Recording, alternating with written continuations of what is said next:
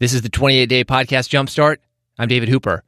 Each part of this series is designed to do three things push your podcast forward in terms of your skill set, your mindset, and your marketing. This is day 20. I want to talk about your point of view.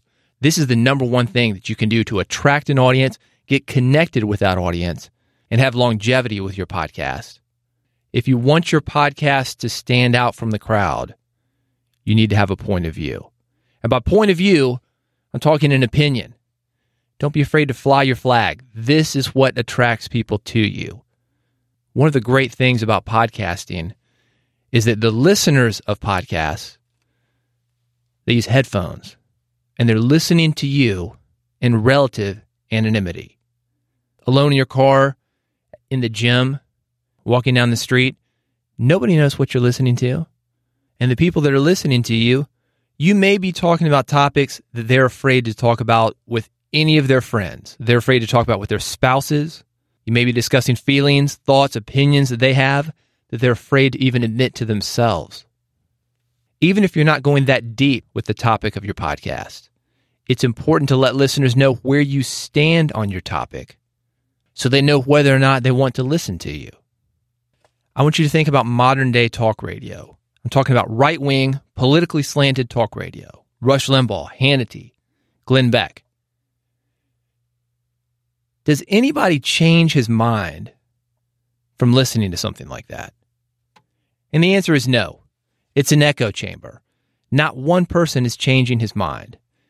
And the reason those shows are so popular is because those three people, Hannity, Limbaugh, Beck, they planted their flag we know where they stand. We know whether we want to listen to those shows or we know that we'd rather not listen to those shows.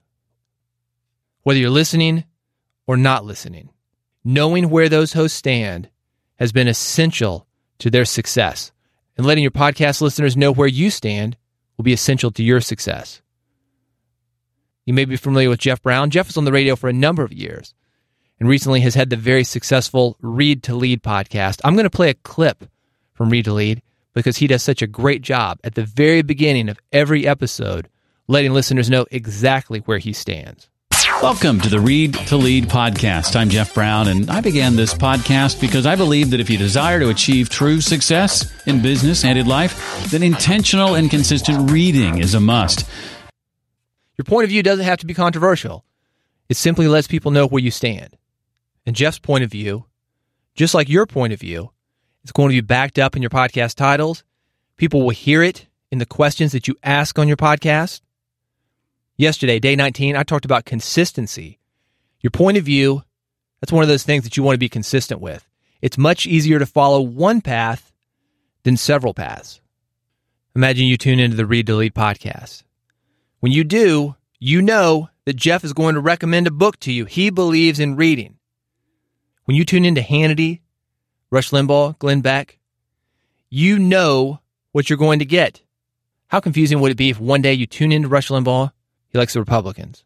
The next day he likes the Democrats. The next day he's recommending the Green Party. Sounds crazy, doesn't it? Yet a lot of podcasters do something similar.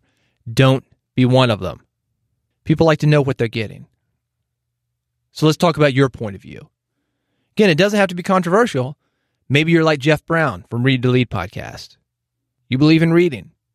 That's not very controversial. He's not talking about reading banned books, he's talking about reading.